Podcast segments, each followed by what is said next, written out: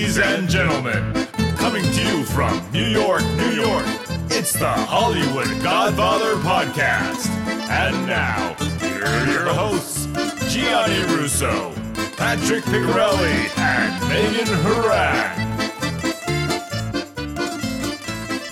Good evening, everyone, and welcome to Hollywood Godfather Podcast. We're proud to say this is the start of our second season. We have 20 shows in the can, a lot for you to look forward to, obviously, and listen to, rather, not look forward to, but listen to. And uh, tell your friends, our, our, our subscribers are increasing, fortunately, so you must be enjoying the show. I want to introduce my partners in crime, literally. Pat Picciarelli, Hey, everybody. and we we always go with age before beauty, and our beauty here is Megan, who's Oh, uh, thank watching out for you, millennium. Thank you. So here we are. What are we going to talk about today, Pat? I think we already know, but Yeah, well, yeah, just to uh, update the audience a bit, we were talking about uh, you, you and I before the show started. We talked about mob hits.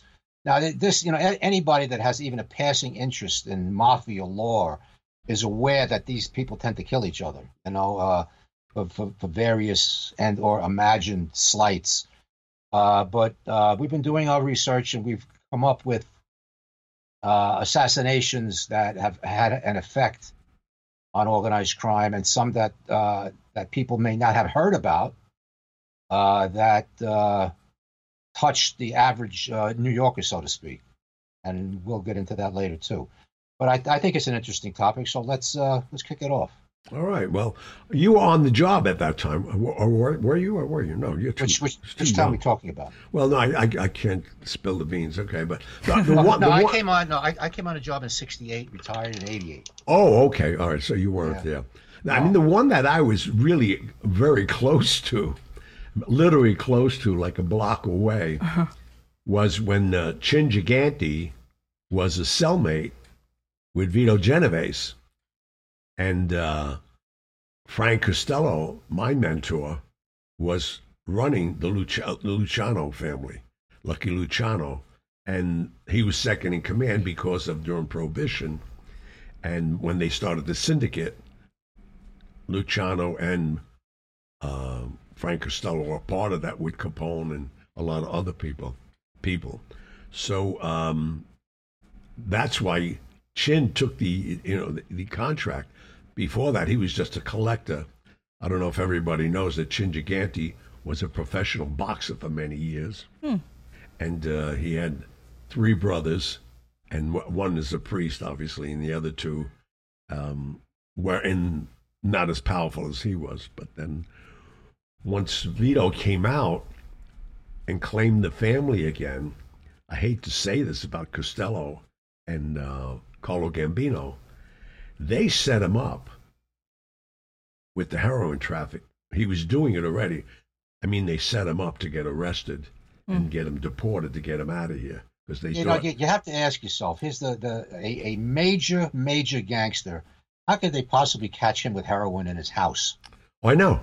Well, I mean, uh, who would possibly believe that? Obviously, he, he, he was sent away. He, he he went to Atlanta for a long. He died in prison. right. Yeah, but anyway, go ahead. Sorry, to interrupt. No, so I'm saying because I mean we're talking about you know as the topic tonight are mob hits. Some of them were good and some of them really goofed up, which I think it's it's interesting to enlighten our audience how these guys who calculate these hits sometimes just blow it. Miscalculate. Yeah. Um, and uh, I, I know you have a couple. I have how they miscalculated killing John Gotti and they call, killed Frankie Boy DeCicco instead. Oh my gosh. No, it's so crazy. So Yeah, why, why don't you open it up with some of the characters you knew? All right. Well, you see, Uh, you were on the other side. You were in the white hat. I was wearing a well, gray hat. e- even before, uh, I was never interested in uh, in, in the, the mafia. I mean, I was a kid, you know, but this is my interest started in uh, 1959. I was 13 years old. It was September. We had bought a house in Jackson Heights, Queens. Uh, I was still spending a lot of time up until the time I was like 14 or 15. I was always going back to Little Italy and my friends and my family and all that. But at this time, I was in, in sort of flux. You know, I wasn't entrenched in Queens, and I was like halfway in between Queens and, and Little Italy. Uh, it was it was not too late at night, uh, about eleven o'clock. I hear gunshots, and well, what I thought was gunshots. I mean, what do I know? Thirteen years old. uh, but the next day, early, you know, it, this was it was warm. I remember, and I was up and and out of bed and out of the house early on my bike. A block away was the Travelers Hotel. It's right by LaGuardia Airport. There's a lot of hotels. Oh yeah. hmm And in the parking lot of the Travelers, there was this Cadillac. Uh, and the bodies, I heard gunshots, and I was right, but uh, they had shot two people. Uh, a guy named Carfano, Anthony Carfano, who was known for some reason as Little Augie Pisano. Right. Uh, he was in the driver's seat, and a woman by the name of Janice Drake, who was married to Alan Drake, who was a big shot comedian. I mean, he was always on the Ed Sullivan show. This guy, he was a pretty famous guy. hmm Really? Uh, she was in the passenger seat. They were both very dead, and this is the first dead bodies I'd ever ever seen Oh wow. you know and i mean i was a kid and uh they were you know seeing people after they're shot is not a pretty sight you know and right. I did the, the, the how, image how old were you then? i was 13 Thirteen. Okay. Jeez. the image still my father was still alive the image still sticks in my head you know uh Mhm. seeing those bodies and and i started to get an interest in this stuff you know i mean a couple of years prior to that on 57 uh, october 25th 57 albert anastasia was killed uh, Oh, yeah. while getting a shave and a haircut Park Sheraton And- Hotel. Park Sheraton Hotel. Uh, my my father knew him, when I was a kid, and I, you know, I heard his name, you know, bandied about every now and then. Right. So that sort of sparked the interest. But this thing that I saw uh, really got me interested in this. So it was in, in the uh, in, in the annals of organized crime hits. This is a forgotten hit. I mean, basically put uh, Pisano, who was an old time gangster, worked with Capone, uh, born in the in in, uh, in the end of the 19th century. He was taking uh, Costello's side uh, when Genovese got out of jail, basically. Genovese got out of jail, wanted to reclaim his family. Oh, I know. Costello, I was a part of all that. yeah. Uh, oh, I was already there. I, I know, but you know, uh, Pisano or Cafano, whatever you want to call him. Well, he, he went by O- Augie Pisano. right. He made it known that he was backing Costello, and Genovese uh, didn't like this. So anyway, he's out the night of the shooting uh, uh, with Janice Drake, who was still married to Alan Drake. But uh, anyway, they were out, and she said uh, they were out, out to dinner at a place called Marino's in Manhattan and he gets a call at the restaurant goes back to the table and says you have to go i got i have to be someplace quickly uh, now he knew that he uh, he wasn't gaining favor with Vito Genovese by backing Costello, so he was careful what he was doing, but apparently not careful enough. So the uh, the plan was he was going to drop uh, Janice Drake off at a home in Rego Park. He was going to get on a plane and go to Miami and stay there because apparently he was told, Oh, he was warned. Okay. Hmm. you know, get out of Dodge. The story is the phone call was a setup. Uh, the killer was in the back seat of the car. Oh wow. What? So he was already in that car. He was already in the car, and when they got to Queens, he identified himself. You know, keep driving. I'll tell you where to turn off. He turned off into the Travis parking lot and sh- shot them both in the back of the head and took off. Oh my Uh, gosh. naturally, you know, it's one of these unsolved uh, mob killings. Well, that's probably rare- tho- that's when they used to bring those zips in all the time. yeah Out of. Canada, they drive uh, in. Huh. Uh, yeah, uh, Zips. For those of you who don't know who they are, they're they're from the other country. They're Sicilians that know how to keep their mouths shut. They shoot somebody, get back in a plane, they go home. They don't Wow. even get in the plane; they drive you. That too. Well, the I guys mean, we use always were from Toronto or um, what's up that the mid midsection of Canada. They drove in from Delaware, uh, from um, oh Jesus, Montreal. yeah, Montreal. Okay. Yeah. Yeah, Now, these guys, they they believed in uh, in in the oath. They believed in the mafia. Oh my God, yeah, they that's did all what they, they, were did. told to do. Uh, correct me if I'm wrong, John, because I actually I didn't know any of these people. Did they speak English to No. any great Nope. degree? Nope. I didn't think so. And you know the biggest the biggest population of Italians, other than Italy, are in Canada even now. I know. yeah. Really? Right now, Toronto, I mean, yeah. Toronto particularly. Perfect. Uh, uh, the, the the laws uh, involving organized crime in Canada up until fairly recently, like the last twenty years, very lenient. I mean, these guys were getting away literally with murder. Uh, Literally, there were no. Yeah. Yeah. Right. and the second Maybe that's one, where the saying came. yeah, the second one. I mean, I was out of the Vietnam. I was a police officer, 1972. Uh, you and I did discuss this uh, prior to the show, John. You know what? though? let, let, us stay with where we were just now because Okay. the history that we, we just touched on and went so fast through. I mean, during that time when Vito wanted his family back, and Frank had no problem giving the family back because, unbeknownst to him, they gave him that family to run because of his, his connection with Luciano. Yeah. But with with that said, Vito, we don't. I mean, him, Profaci, and Joe Bonanno were creating their own little network. Costello, Gambino, and Joe Colombo, who was with Profaci, was the the rat in that family, Right. and that's how Colombo got his own family. Oh. And then, uh, well, I- there's some guys I don't want to name right now because they're still here. Right. But with with that said, that and that's when, and like you pointed out earlier, they figured they could set him up, and they had the government working with them, because as you pointed, no a guy like you know Genovese is not going to have heroin in his house. He's not going to have it near his family. It's stupid. Yeah. And uh, but he went away for a long time, man. He died. 25 years he Died. got, and he died in prison. He was, Yeah. you know, But Uh, uh, that's why I really think Chin. This is a strange equation, but I, you know, because it, and I'm probably the only person who can say this in the world. Two weeks after Chin missed him, and you know he refused to testify, and nobody. You're talking about okay, so the audience doesn't get confused. Chin took a shot at Costello and grazed him. right Right, basically. in an elevator, close in an range, elevator.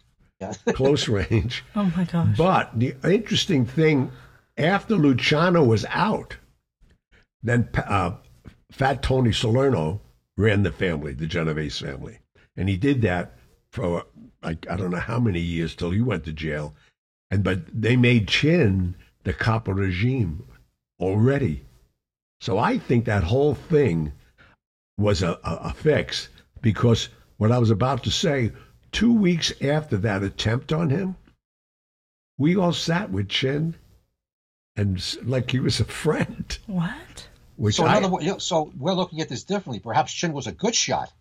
that's what I'm telling you. Oh, I so mean, he. to graze somebody in the head. he made it look like he missed because I think he realized the fix was on. They're going to get rid of Genovese. They got rid of uh, Joe Profaci. And, you know, the Profaci family became the Colombo family. Joe These guys were Colombo ratted them all out to the Gambinos to let them know this was coming down. Oh my gosh. And that's when they sanctioned Joe Bonanno and exiled him to Arizona, Arizona or Sicily. And Well, he he, was kept, in, he died in Arizona. I know that. No, but they gave him a choice. Some choice. Yeah, I know. Yeah. And I, mean, I knew Bill, his son, and I used to go to their house, but um, but he was making millions st- still in the heroin, Joe, until he Yeah, there was a big, there's a big thing back then about getting into heroin, not getting into heroin. Well, that's Gambino and Costello. None of them wanted to do this. That's what split those families up. The greed. Yeah. But uh, I just wanted to point that out because, you know, I was meeting Costello during those days. Right. And, um, but uh, I, I find it very interesting that even the doorman couldn't pick Chin out of the lineup. Yeah. Who, what shot? I didn't hear anything. Didn't see anything. Well, That's no so funny. but uh, I'm sorry. I just I just wanted to eh, put No, the, no, yeah. the other Yeah, give it pieces to the background, puzzle. Yeah. when uh, you know because I had my fingerprint all over it, literally. but um, you were about to talk about another hit. Yeah, uh, this this struck close to home. You know, I was already a cop, but uh, only about a year, and it was uh, a hotel in the LaGuardia area called El Capitan. Do you recall that, Gian? Yeah. Well, they Okay. all those hotels and motels they use them for a lot of things. I, Well, there was a club in the El Capitan called Conrad's Cloud Room. Hmm. And the guy, the guy that owned it was a black guy named Conrad Greaves, G R E A V E S, 39 years old, nice guy.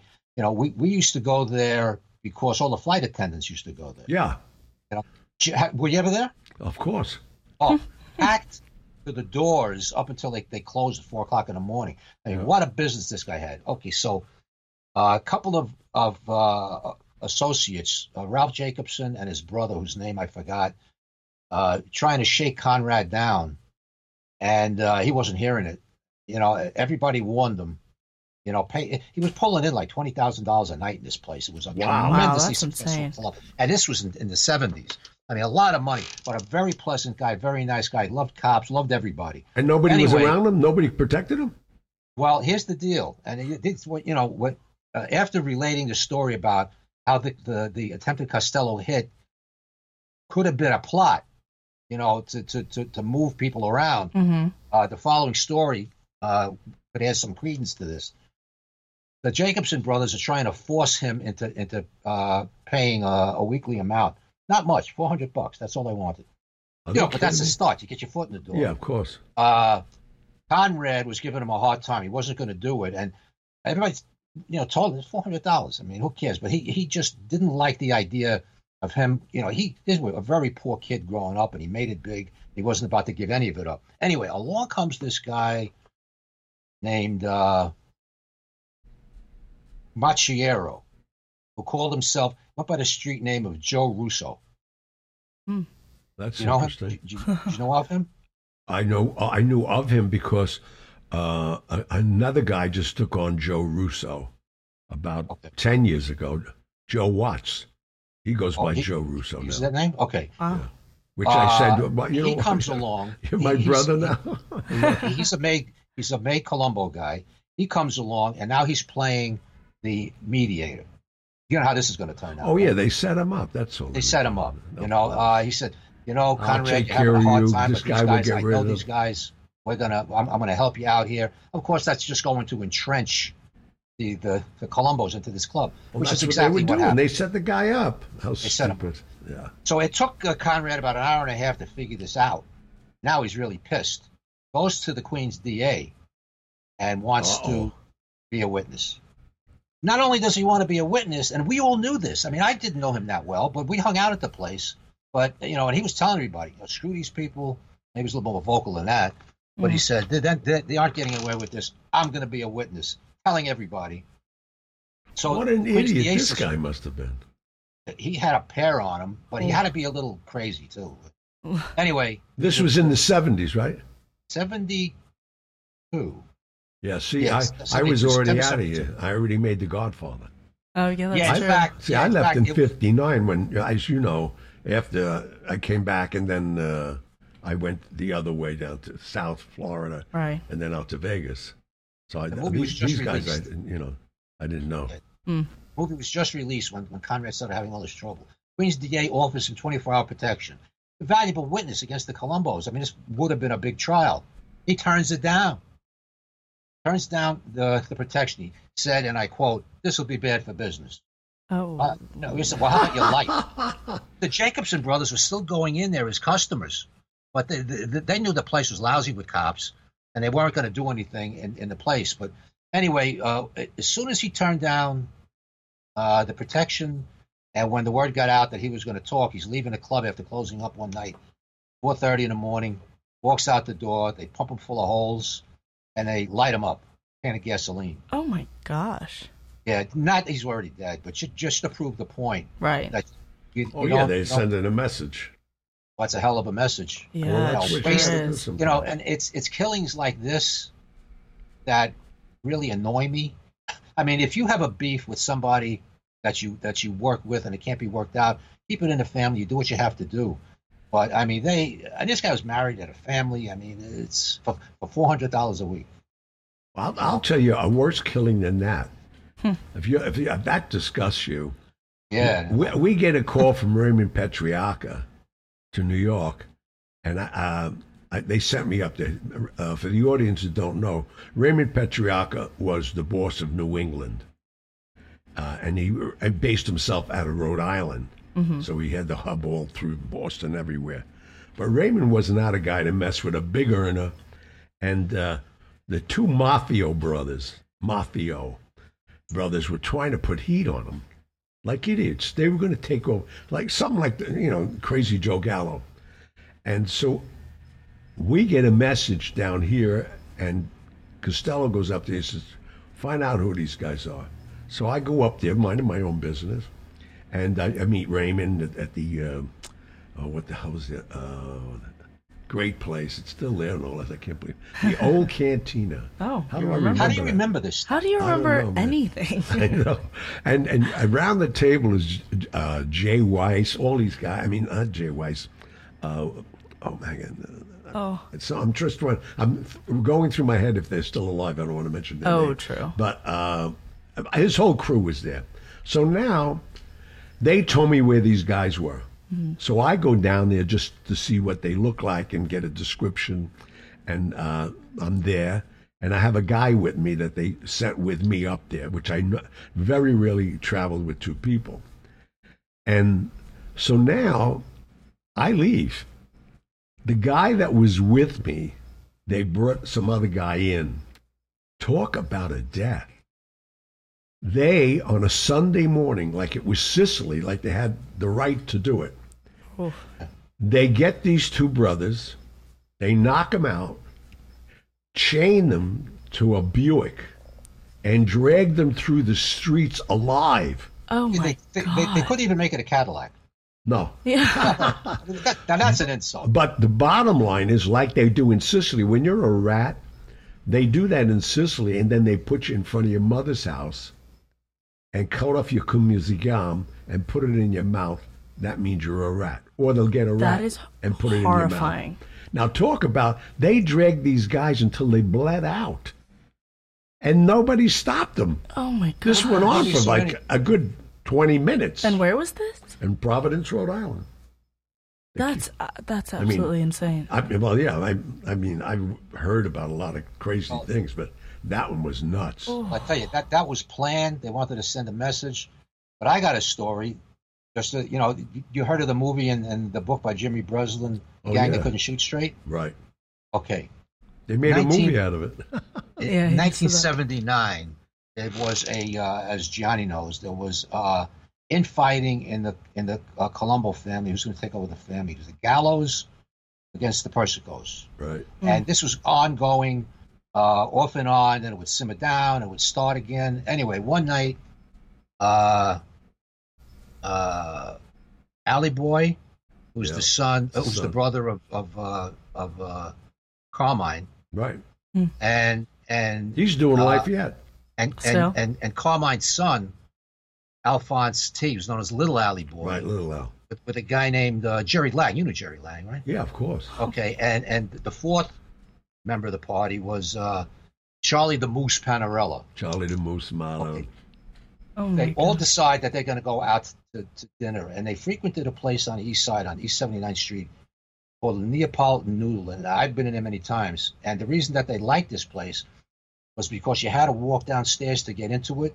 Well, I always used to say you, you walk down three stairs physically and socially. you know what I mean? Huh. You go you, you go into this place, and they liked it because you couldn't see through the windows from the street. You know, but it was it wasn't better than a middle class restaurant. I mean, the food was excellent. It was small, dimly lit. People from out of town used to come there. Used to get people from Westchester County.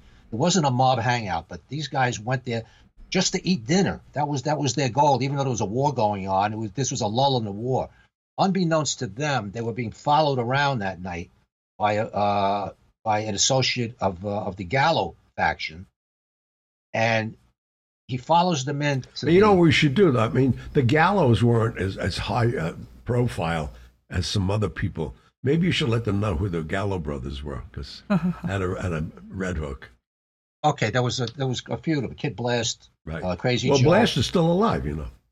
Yes. He's the only one alive, man. I, I see him every Sunday. Oh my is, god! he, is he still involved? Well, he's, he was he said he was never involved. Of course not. But Anyway, uh, these- he owns a these were- restaurant on Mulberry Street. okay, these were upstarts. You know, I mean, they're they're trying to make a name for themselves. Anyway, this war's going back and forth. So now we got these four these four maid guys, and they're in the restaurant, but they go to the bar first to have a cocktail. Uh, and the the the the Gallo informant sees them, races to a phone, and said, "If we're going to get them, we got to get them now." They're standing at the bar. He described what they were wearing, uh, where where at the bar they were, and it was the the hitter was allegedly from Vegas, who was standing by because he was involved in this war that was going on for six months. Hmm. He races to the Neapolitan Noodle, walks in there, just doesn't go in and start shooting. Goes to the bar, has a couple of drinks, hangs around for about ten minutes. You want the guy's walks- name? They don't know. It's an unsolved case. I'm telling you. He's Oh, dead. you I can say name. it. Jasper. he was Is Jasper. Jasper the friendly ghost? Oh, that's No, Casper. no, no. Jas- Jasper owned a restaurant in Vegas on the Strip, very well known, called the Tower of Pizza. You know, and, and Oh, he- right. It like Tower of I'd say. Pizza. But Oh, my it was a big Shylock joint, 24 hours a day. I mean, you, you- you can't make this stuff up. No, Nope, man, not no. at all. It's ha- Oh. I just happened to remember everybody's name. I take it. I take it. Jasper isn't uh, with us anymore. No, that's the only reason I yes. said it. Right. Okay, so uh, j- just to uh, make it mo- more uh, familiar, Jasper comes in, has a couple of cocktails, uh, sizes up the situation, walks up behind the four guys, who, by the way, by now are sitting at the table and they're eating. Four guys took their place. Got one guy that owned a big fish uh, uh, store downtown, two other guys, and a fourth guy. Uh, who, you know who they are, are lost to memory. You mean He the Fulton Fish Hawk?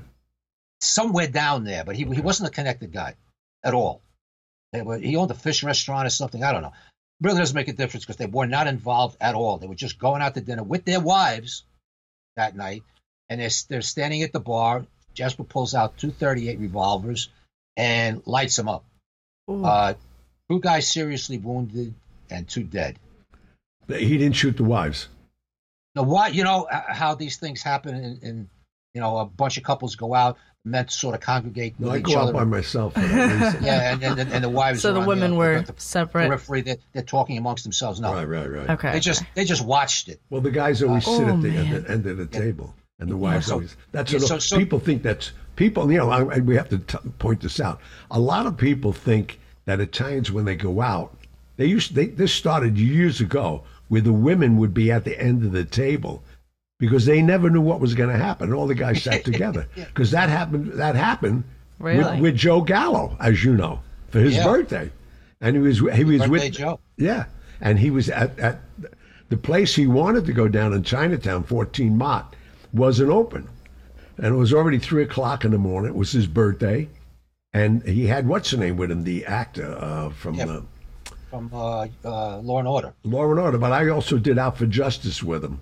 He died of colon cancer. I forgot his Yeah, name. forgot. Well, It'll come. Yeah, but anyway, so they went to Umberto's. I mean, you know, uh, the clam Hey. house. Hey, The same thing happened to them. They went in, well, but at least at th- least these guys they only shot the right him. guy. Oh yeah, but not only that, they killed him only, and not the wives and everything. else. That's what I was pointing out. yeah, yeah, yeah. And uh, but Yeah, but I'm sorry, I had to interrupt, but I just thought they were That's a- they're interesting uh, Yeah. big, hits. big, huge, huge at the time. I mean, everybody's up in arms. These poor people are going out to dinner, and they get they, they, they get blown up, and of course, nothing ever came of it. But let me ask you this, Johnny: Whatever happened to this poor schmuck Jasper? I mean, he should have been. It, did they do anything with him? No, no, no. He he was too well respected. They he said they gave him the wrong information. They uh, they identified the guy. He went in to hit them, and it was the wrong people. They Yeah. even named the table they were supposed to be sitting at. Well, see, it's, there's a story. He went to the where, where he said they, were- they were last seen was at the bar. But can you imagine these guys sitting, eating, and watching this? Oh, oh yeah, because then they knew it was for them. Oh my what- gosh, that's insane. Fate comes in, you know. no, it's crazy. Oh. If if it's your time to go, it's time to go. Uh, that was that was the Neapolitan noodle story. Uh, uh, unsolved killing Wow. killings. Uh, Well, that's you know, as I pointed out before, um, there was a, a Sunday morning. There was a meeting in Brooklyn. So who goes? Frankie Boy DeCicco, who was an underboss in the Gambino family at that time. His father was Boozy DeCicco, retired, and John, and John, as you know, hated Paul Castellano. Yeah. And Paul Castellano was the boss. And, you know, Paul became the boss because uh, Mr. Gambino made him the boss and overstepped O'Neill Dellacroce, who was his idol. John Gotti idolized O'Neill. So now they hire, and it was Fat Tony Salerno. Nobody knows that, or some people know. Fat Tony Salerno hired the hitter to kill John. He wanted John out while he was just m- moving up. So he gives the contract to Gas Pipe. And he blew up the car, but they both walked in to the club.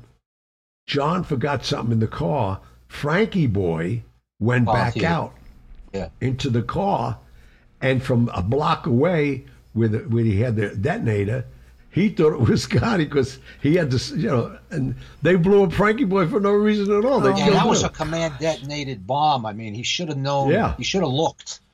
You well, know, he, I mean, car. I guess, But, yeah, I think there was a light drizzle or something. So, it was. It was raining, and that's why uh, the, DeCicco said, "Hey, boss, I don't want you to get wet. right. Let me go out, and I'll get blown up." It turned out. yeah, I mean, talk about, and I- you that's, know, I mean, that, that's when John went up. crazy then. Oh, crazy, nuts. In fact, they they got a guy. Somebody stooled out on somebody and said this is the guy that had the hit. They brought him to Staten Island and brought him to a diner at at the New Dorp Lane called Paulie's Sweet Shop. and why they had this diner at the train station, they had a torture room in the bottom. So when the trains would go by, you could, you could be screaming on top of your lungs. You're not going to hear anything. Oh my goodness. But That's talk about a goof. John ordered to hit on this guy, only to find out he wasn't the guy with the bomb. I mean, this is like how many people you're going to kill and make mistakes with. Well, you know, that's a, that's a, that's a classic. Whoops. Whoops. Oopsies. No, it was craziness, man. It was, uh, and, and my mother-in-law, my first mother-in-law, Tina Cavano, Nicky Dawes' wife, got the guy off that they thought did this to this other guy, because when they came in, they raided the place a few days later. There was a, a, a Coca-Cola glass on the bar, and they took it for prints, and it was a friend of mine's prints on it. But she testified he was in the night before. She closed and he had a Coke. And I guess she didn't take it off the counter. Oh, yeah.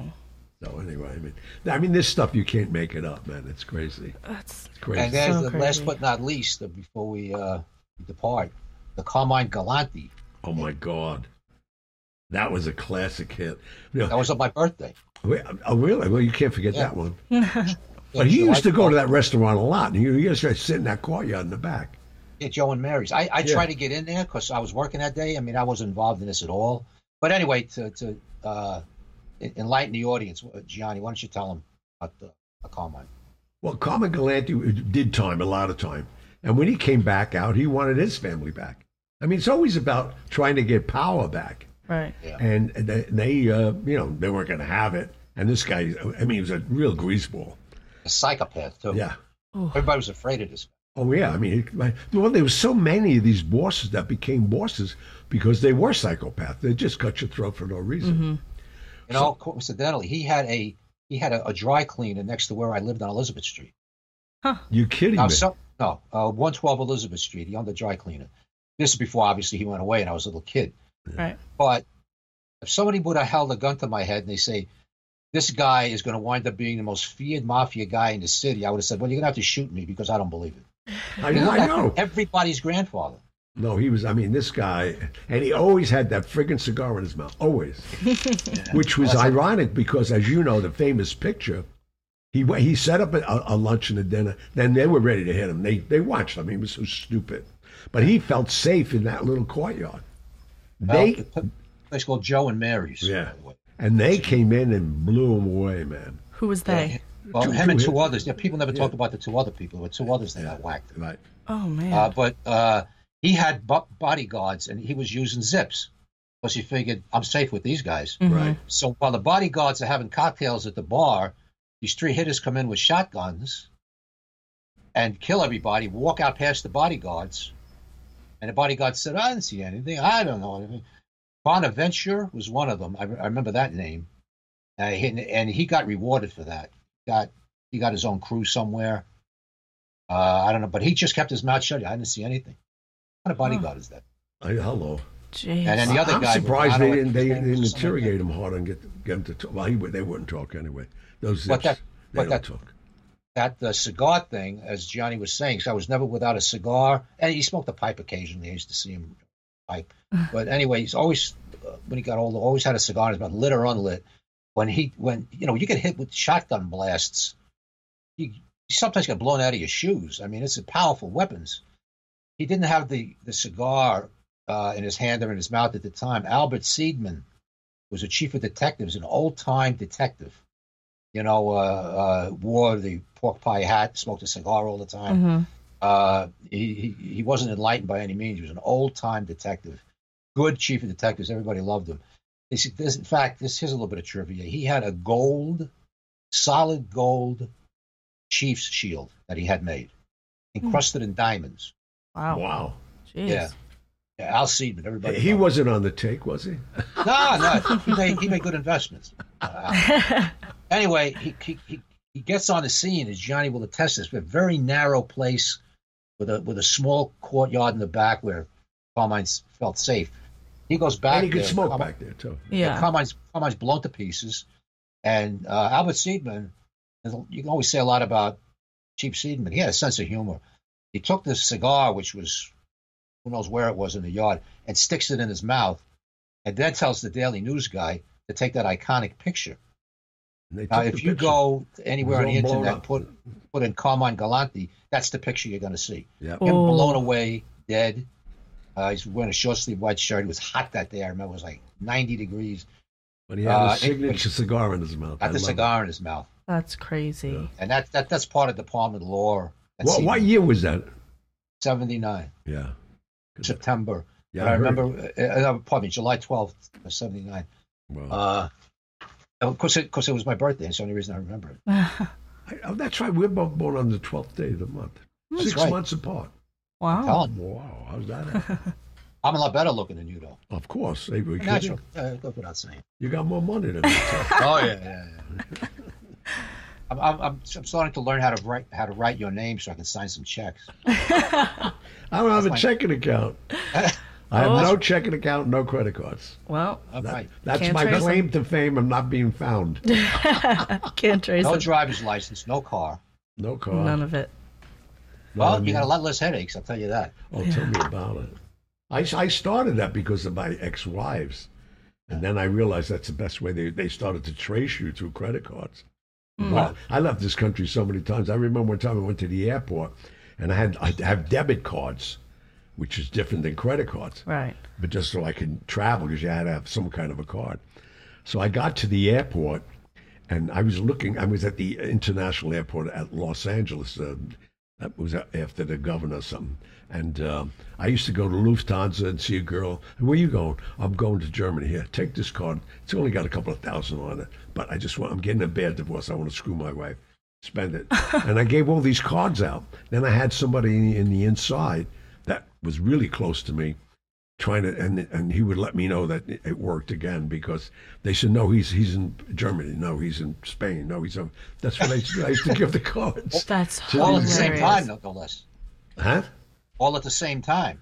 yeah exactly that's Every why I did it Who says you can't be in two places at once? yeah I was at five sometimes That's hilarious. There's all kinds of tricks. I worked a divorce case once as a PI. I couldn't find out where this guy was hiding his money, and I'm pretty good at that. So what this guy was doing was he'd get an American Express bill at the end of the month, and this is something he planned for years. A very wealthy guy. He wanted to hide as much as he could. So the plot starts like three or four years prior to serving the soon-to-be ex with divorce papers. hmm He was paying like a five thousand dollar American Express bill with a hundred thousand dollars. And, and he kept on doing this. And American Express says, You overpaid by a little bit. That's okay. Hold on to it.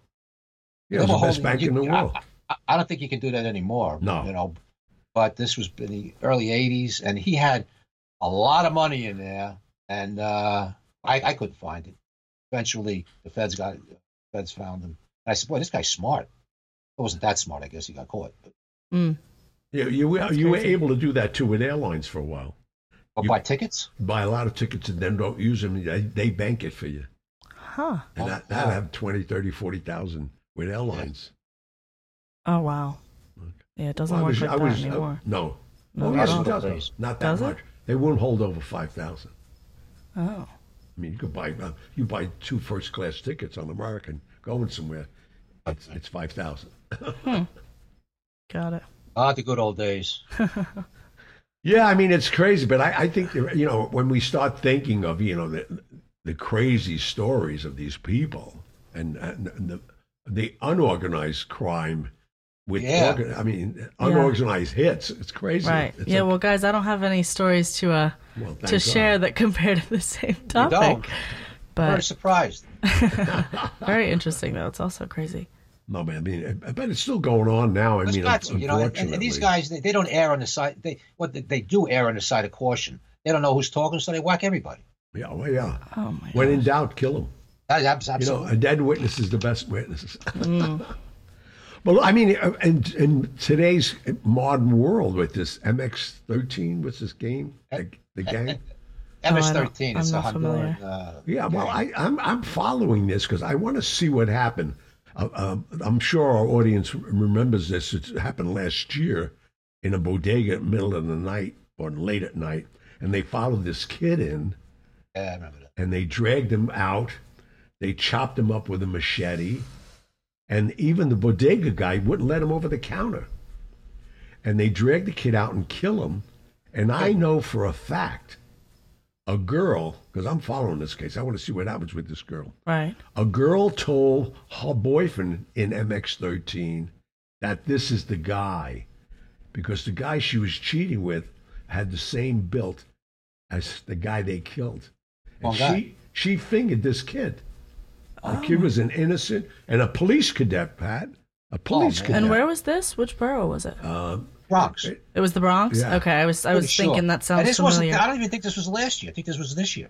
was it this year? It was Oh no, no, definitely no, no, oh, recent. no, no, right. It was at the yeah, no, it was the end of end of last year. Yeah. right. But I'm saying, and this is still going on. And these guys, their their only weapon of choice is a machete because it goes back to the origin of the MX-13s. I mean, and they're saying, I mean, I, I know a lot of guys on the job here yet, and uh, the the gang coordinators, they're saying there's fifty thousand members of these guys. Oh yeah, they're all over the Yeah, place. that's scary. Most of them, uh, most of them are in the can.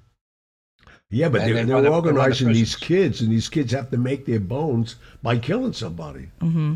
Aren't they mostly in the Bronx too? Is that no, how no. it is? They're No. in Beth Page. They're in all Literally, the They're in, suburbs. they're in, they're in Middle America. They're everywhere. Oh, they're everywhere. Oh yeah. Okay. Oh yeah. They're now. not just here. Yeah. They're all the way to California. Oh gosh. and you know they it's very difficult to uh, infiltrate the gang because to get in, you have to murder somebody, and that's by the way, that's anybody Right. They don't walking down the street, anybody, Anybody. and they know a cop is not going to kill somebody to infiltrate them. Well, right. I if mean, they're, if anybody's trying to get into. Well, I tell you, where, where they're particularly uh, prevalent is in Suffolk County, Long Island. Really? Yeah. Big contingent of MS-13. Oh, jeez. Yeah. Yeah. And that's how I was reading. I'm just so interested to see how they handle this because this kid was squeaky clean. Mm-hmm. And- Well, they, and- they got the guys, Johnny. They oh, right, they got all the guys. I know. One guy just flipped on them now. All. Oh, that's dangerous. Wasn't it on camera too? Outside the bodega? I feel like No, I it was inside and outside the camera. Yeah, I feel like it was- yeah, it was definitely on- on it's all- camera, too. Everything was there. I mean, Right. th- th- there was no question Uh-huh. of who did it and why they did it. Yeah. But um, but the girl figured fingered this kid as being the kid, and it wasn't Uh, him. it wasn't him. She wouldn't give up the guy she was really screwing. Oh, man. but I mean that I want to see what they do, and I have no mention. I heard no mention of this yet about the girl. They got the guys. They're they're going to trial now. I think. You know, about a month ago on the uh, uh, the Flushing IRT, and I think it was in Corona, uh, MS-13 guys attacked a target and sliced them up, uh, like with this poor kid. Broad daylight with witnesses. Oh yeah, they don't care. No, and they got they got caught within two days. Well, that's the problem. I mean, today, as we all know, cameras are everywhere. I mean, Yeah. the- these guys, they create create a crime. Thank God what happened in Texas yesterday when that guy snatched that little girl. Oh yeah. Oh, I don't know about that. Yeah, because of the cameras on her porch and and the uh, what, what do they call that alert? Um, what- Amber Alert? Uh, Amber Alert. Amber Yeah. Alert. went up with the make of the car, a good Samaritan, saw the car in a motel. A 51 year old guy. And how little was the what? girl? She was 12. 12 years old. She was Oh with her my mother. God. The, the kidnapping She was with the her mother. Right out of her Right- arms. Right out of her arms. Are you serious? That's But that's the On good video. I mean, the great, internet. what a great Yeah. ending because of cameras. right. I mean, anybody out there that's a crook, Just don't, quit don't now. do it, man. just quit. Just quit while you're ahead. Yeah, it- it- if you're photogenic, you're gonna you're not gonna have a, a successful criminal. Yeah, career. right. No, I mean it's Oh, it's man. so crazy, and fortunately and unfortunately, I mean the example. And when we're talking right now, we're talking over fifty years of killings and mistakes. Even these guys are doing It's it still now. going on. It's still crazy, man. The biggest mistake was uh, the uh, uh, Arnold Schuster killing. You remember that, Johnny? No, what year was that? 54. Willie Sutton uh, Oh, was yeah. a uh, a celebrity bank robber. right. Uh, his famous quote was uh, when they asked him, "Hey Willie, why do you rob banks?" Because well, that's where the money is.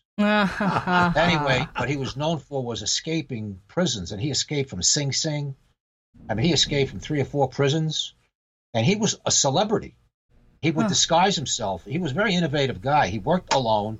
He would disguise himself as a mailman or utility worker, walk in, hold up the money. Non-violent guy, not, not violent at all. Anyway, the last time he escaped, he's uh, uh, number one on the FBI's 10 most wanted list. I believe it was 1954 and uh, uh, an insurance salesman, a guy by the name of Arnold Schuster, hmm is walking down a block in Brooklyn, and there was a big reward out for him. Uh, it- literally number one on the FBI's most wanted list. He was out for a while. Sees a guy that looks like Sutton, and taps a beat cop on the shoulder and says, "Hey, that's Willie Sutton." And of course, the cop didn't believe him, but he took him in anyway. Turns out it was Willie Sutton. Big deal. The, the the cop gets promoted to detective first grade overnight. Schuster is uh, is a big celebrity, and who's watching all this? Albert Anastasia. And there's nothing as Anastasia hated worse than a rat. Wow. Schuster survived two weeks, Oh man. gunned him down. Family man with kids, and on Anastasia's orders, he was he was whacked. Oh my Wow. gosh, that's crazy. Yeah. I never heard that one. Uh, uh, it's a Arnold Schuster man. You know, he just wanted to. Uh, Anastasia wanted to make a point. They didn't call him the Lord High Executioner for nothing. Oh, he was nuts. Mm. You know, I mean, I, I I had the privilege of playing him in a movie called Oh, yeah. Lou- Louis Lepke. Oh, He you was could have done a lot with that, man. That Right. part. And uh, Tony Curtis played Louis Buchalter, and I played Albert. And most people don't know it. Tony Anastasia confirmed me. brother. Yeah, he was the head of the International Longshoremen's. I used to go to his house down in, uh, in Asbury Park. I thought I was in a hotel. This guy, this no, this guy. I mean, forget it. So when I was going to do the movie, I, I called. I can't say who his daughter is because she's very famous in New York, Oh, and his grandchildren. Yeah, and uh, have no association. They don't. Nobody knows. okay. And uh, so I went and talked to him, and I thought I'd get this answer. They knew nothing about Albert or even their father. They said he worked down the docks. He was the head of the docks, so we don't know what he did. like most Brother, kids, he you know. wasted life. They were telling the truth, right? No, they were. They were actually telling the truth. Wow.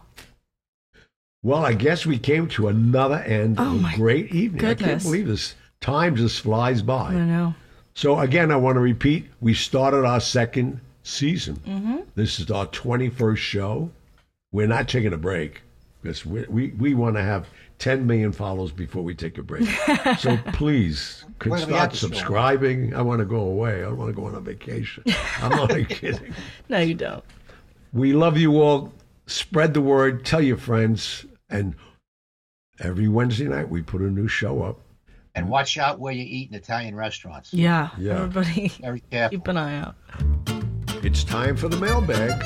Thank God for this mailbag and phone call numbers and you people staying in touch with us. It's a great segment of the show. In fact, we'd like your input on it. If you're enjoying it, you want it extended, but uh, it gives us tremendous input of who our listeners are, what their curiosities are. So I think Pat and Megan, let's hit the mailbag. All right, let's do it. So Robert says, this is both directed for Gianni and Pat. He says he's shocked by all the changes that have taken place in Manhattan over the years. He wrote, While it's more built up and fashionable, I couldn't help but feel that it's lost some of its, quote, soul. Sure, it's cleaner, but I miss the grit and earthiness of the old city. What are your thoughts? Well, my thoughts. Johnny? I mean, um, the, the grit, and I, I still feel the grit. Actually, Hmm. I, I don't know where he's hanging out. I, I go to Mulberry Street, and uh, whenever I can, actually, I try to get down there at least once a week, sometimes even, just for that old school feeling. Mm-hmm. But again, I live on the Upper East Side, and not much has changed where you could see the drastic changes. So to Hmm. Yeah, me, yeah, uh, Little Little Italy is a lot smaller than it used to be. That's well, yeah, sure. but see, when when I, with me, and I don't know how many families, how many people know this. Each block was run by a family. So my blocks that I'm hanging on was the same blocks I was allowed to hang on. so I went from the Ravenite up to Canal Street. You know, then people were on. You know, you, you know the neighborhood better than anybody, Pat. oh, absolutely. It was all chopped up, and uh, and uh, Aniello Dellacroce and those guys and Matty the Horse and people are no longer around because because they just outlived themselves, fortunately. But I I love the charm of it yet, and I, I can't say that the you're going to eat off the sidewalks anywhere. You know what what I find uh, is the is the lack of safety. Now, how many parents now would let their kids go out? I mean, we we had our playtime timed. When the sun came up, we left the house. When the sun came down, we went back for dinner. Well, I, I think that has a lot to do with hell we neighborhoods. But that neighborhoods watched out for everybody's kid. They knew. I know. Well, But now you don't well when I was in Queens too, same thing. We'd go out and stay out. Yeah, but I'm, I'm sta- well, all I could see just with the amount of kids I know and the amount of kids I have, you don't have that unity anymore. I mean, No. if you if you move out of out of a city, you really don't have neighborhoods that are Italian neighborhoods or Jewish neighborhoods. It's Uh, it's mixed with all gone. kinds of people, and it's all those kinds of people you don't know or trust. And uh, You know don't what I also miss? Times Square in, in the 60s and 70s, it was a cesspool. I loved it. Really? Oh, you're it was, I mean, uh, we would, uh, once again, Tactical Patrol Force, the, the, no one was able to control the Deuce, which is what it was called. Uh, 42nd Street from uh, Broadway to 8th Avenue, one block. We had 26 cops on that block. Uh, Why do you Uh, like that? It's interesting. it, you know, that was during the, the height of the Vietnam War when every runaway kid from the United States was showing up. And where did they go? The only thing they ever heard of from, uh, you know, in Dubuque, Iowa, was Times Square. They show up in Times Square, they get off at the Port Authority bus terminal, and not know anybody, they would gravitate toward Times Square. And naturally, where there's homeless kids with no direction, in come the pimps, in come the drug dealers. Every other storefront was a peep show. Drugs sold on, on, on the street. We had like 14 cops on each side of the street, and it was thousands of people on that one block. You couldn't see another police officer standing next to you. Hmm. No, I mean, it was it was, but it was it, it was exciting. Something different going on at all times. Your your your your your, your sense of danger was heightened. and you were on Now that beat in the it's '60s. Disneyland. No, it's Disneyland. It is. Well, yeah, all the characters alone. I know. Oh, that is true. I Well, hate those things. I hate those too. things. They all seem like Oh. they're from. uh, I don't want to say that. I'll sound prejudiced, but anyway. But I know uh, what you mean. Yeah, but um, but that was during the '60s. Oh yeah. Well, I came on the job in '68, so it was uh, late late 60s, early '60s, 70s. all of the '70s, and So then that, that's when uh, Giuliani came in and, and cleaned it. yeah, up. and that's uh, you know M- M- Mr. Crime Fighter, and that was the end of that. That was the end of the good times. Mm. I mean, I could tell you stories. Uh, where they'll I wouldn't want to hear arrested. them. See, Uh, you could it talk was- about them because you had a gun and a shield. Yeah, right. Yeah, we were man, it down was- there. it was We didn't have any guns and shi- we had permission. We had guns and no shields. Well, you were halfway there. Well, yeah, but we were, we were there just to try to have fun. Yeah. And God forbid you No, got it was no way. uh, people. It, you know, people would were, would, were different. And it's uh, like Johnny was saying. There's the areas were a lot more cohesive. Even that area, you, you go one block north of 43rd Street, and that's what started Hell's Kitchen and real cohesive neighborhoods of Irish Right. families that have, have been there since the turn of the last century. Yeah, see, know, and, and it and was- those kids went out and played stickball. Because Exactly. everybody looking out the windows, their mothers and everybody sitting on the stoops. They were they were the watchdog of the neighborhoods. Hmm. Nothing ever ever happened bad in where we lived. I don't care where it was. No. Parents had no concerns with you being gone all day. Oh yeah. Wow. Uh, literally. I mean, obviously, no cell phones. Uh, we just go out and They and- just and- yell out the play. window. ah, Exactly. where are you? Yeah, That's and if definitely you were, and, and changed. if you, if you weren't within hearing distance, whoever heard your name would would scream say, out yeah. your name and would Patty, pass your up the block, looking for you. Oh my gosh. Yeah. oh so it yeah, reached so you. True. wow. and then you would go home. that Which sounds like great- good times. A great Oh, yeah. security though, and and and mo- most fathers had a, a unique whistle, like a dog whistle. My mom can do that. That's how she used to whistle us to your come in for dinner. Yeah, it's well, that's we're saying the She same used to do that when we were out in our neighborhood. Well, there you go. We're talking about the same thing. Yeah. Nothing has changed, and you're a few years younger than us. Yeah. I. I do think that's different now because that was when I didn't have a cell phone until I was in high school. Which is which is usually How different for my oh it was it was fine for me but that is how she would get us to come home for dinner she would pop her head out the front door and, and Yeah, whistle that whistle, that's perfect. You know what we had, and this is true: two tin cans and a string. Oh yeah, we used those. I'm serious. You Do know, they if you wanted actually to talk work? to your friend upstairs in, work. I in the next how they did, apartment, but we he would throw How a can the out the window attached to a string, and sound would travel along that string. String. It's so weird. I don't get how that works No. that's and that so was funny. the phone. Two tin Yeah. cans and a string. wow But- good times My God, I feel old. That's a funny subject. I no it. never yeah. All right, so moving on. Pat, Jim has a question for you.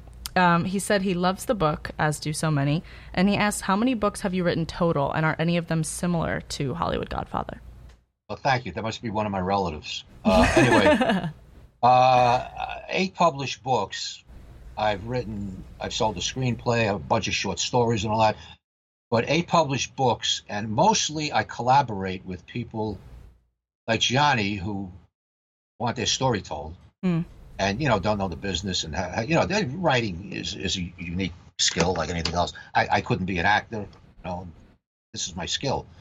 So I, I collaborated on probably six of the eight with other people. Mostly, oh, I'm trying to think, mostly, all of them are cops or gangsters. Wow. There's a fine line there, if you will agree with me, Gianni. You know, Oh yeah. Hello. Oh, yeah, uh, for sure. yeah. Uh, and I, I wrote I wrote uh, two novels, and of course you don't have to you know collaborate with anybody there. But uh, eight published books. I say I probably wrote eleven or twelve books, and th- those didn't get published. Mm. So uh, yeah, that's it. Wow. Awesome. All right, so George asks for me. This is a this is a change. Georgie, you got a good, good, you good good taste, taste. George. So George says, Megan, what are your plans for the future now that you've graduated college? She's not going nowhere. Interesting we got her question. locked up. Yeah, that is true. Um, yeah, for now I'm having fun doing this, and as for plans for the future, I'm sticking with Gianni and Pat. Whatever they got coming on that they want me what to be a happens part if of. an indictment comes down the road? Oh, Even if the gosh. service, like a Uh-oh. There we go. even We'll, we'll, we'll use her as a character witness. Oh gosh. No, don't you want to go? And you, you had mentioned to me once that uh, you liked acting and you were thinking of going along those lines. I did. That was my that was my first love was acting. Um, and What about then now? and then let me let Uncle Johnny answer the question. Go ahead. where What do you wanna do? We're, what we have planned for her, and she's agreeing, and I'm talking to her father all the time. oh, all the time he loves you. And uh, I think we have an opportunity for all of us to move forward, especially on the project with the book becoming a movie, which is more uh, reality each day and with major people. So, to answer the question, I think Megan's future in the entertainment business is going to be huge. Um, she's perusing with us the EPK package, which is an electronic press kit that most people, lay people, don't know, is created as you shoot a movie, which we'll be doing shortly. And we use all of that, and it gives her an opportunity to be on the scene, asking the questions to all the stars. And it basically gives us, the producers, a way to control the publicity and how it leaks out. So, and she's going to do a lot of walk-on parts, parts that we know she can handle and she'll feel comfortable with. So there's a lot of opportunities in the next four or five years. Who knows where she may wind up? That's mm. what we we all see for her, and obviously we're, we've been blessed to have her and grooming her now. We're only up to eight, not even six, seven months. That's about. I know and we the only. Academy Award goes to Oh Megan Horan. Gosh, yeah, we only met in January, January first. No, it's it's been a great relationship. I got to know her family, and Yes. and um, Pat and I. I'm glad we sat down and said, you know, we talked about it, and then I went on uh, uh, New Year's Eve holiday, and we met in a church with our family, which was great, great, great meaning to me anyway. And I'm still eternally grateful for that. No, and uh, I'm me also, and Pat. well, thank you. All right, so Carol asks for both Gianni and Pat. Do either of you guys have a bucket list? If, if so, what's on it? Whoa, well, mine, I know I'm almost there. I um, You're, you're not almost there. It's got a long way to go. I know, but I mean, with what I'm what we're doing now, we're getting into the film business again, and I always wanted to be a part of a motion picture, egotistically, one about my life, which we're that's what we'll be doing, and I, even if we just get nominated, not just, but I mean, get nominated for a Golden Globe or an Oscar, and then go on to tell my story, to encourage so many people. If you have a dream, follow it. Because I'm a dreamer, believe me, I'm a dreamer, and uh, it's happened to me. And with Pat's uh, cre- credibility, that's Pat's mother calling me. But uh, with- sorry about that. with Pat's art as a writer, look what we've accomplished with Hollywood Godfather. So we're going to be able to open a lot of doors for a lot of people and help a lot of people by the achievements we're getting and the accolades we're getting. Yeah. And uh, and I would say one, what Gianni just said. Mm-hmm. Uh, without a doubt, this has opened up a whole new chapter in my life, and I'm very grateful for the opportunity. Uh, on a personal note, I'd like to go back to Vietnam. Really? Yeah, they're not shooting at anybody over there now, Mm. which Hmm. helps. And uh, yeah, I'd, I'd like to go back. It's been uh, I've been thinking about it for a long time. That's on the list, uh, and I, I I will make it. Hmm. It's just something it's something I have to do. I can't explain it. I want to go back. Well, yeah, I mean, who who could know the reason for that? I mean, Right. I don't even you know very the reason personal. for Yeah. until I get there. Hmm. You know, uh, but that's Well, that's that's an airline ticket. That's easy. yeah, sure. Yeah, that's, Whenever that- you're that- up to it. time. You know, that's all I need is Yeah, time. Yeah, yeah. Yeah. I'm uh, looking uh, primarily. I'm looking very much forward to working with you guys, and uh, who who knows where this little adventure is going to lead us. But so far, we're doing fine. Yeah, so Oh, far it's going well. And in different ways, too. In different facets, Yeah. facets of the stone that we're controlling. Absolutely. It's perfect, actually. All right, so I think that's it for tonight. What do you think? Wow, I love it. Well, another section of the mailbag and phone calls, and thank you all again, and Pat and Megan, and all. We all share the same sympathies and thank yous of tuning in, subscribing, telling your friends, pass the word along, because we thoroughly enjoy visiting you, and I hope you all feel the same way we do. Hmm. Good Hey, good night, guys. All right, good night, guys. Thank you for tuning in to the Hollywood Godfather podcast. My name is Megan Horan. You can contact Gianni Russo, Patrick Picciarelli, or myself with your questions and comments through the contact section of our website, HollywoodGodfatherPodcast.com. You can also call and leave us a message at 646 776 3038. Regarding Gianni's motivational speaking appearances, you can visit his website, giannirusso.com. You can also visit Amazon.com for a listing of books Patrick Picciarelli has written. Remember to follow us on Instagram at Hollywood Godfather Podcast, as well as leave us a review on iTunes. If you'd like to know what you like about what we're doing, what you'd like to hear in the future, and anything else you might suggest to improve our podcast. Most importantly, hit the subscribe button. We'll be back next week with stories of the mob and Hollywood, as well as answers to your emails and voicemails. Good night.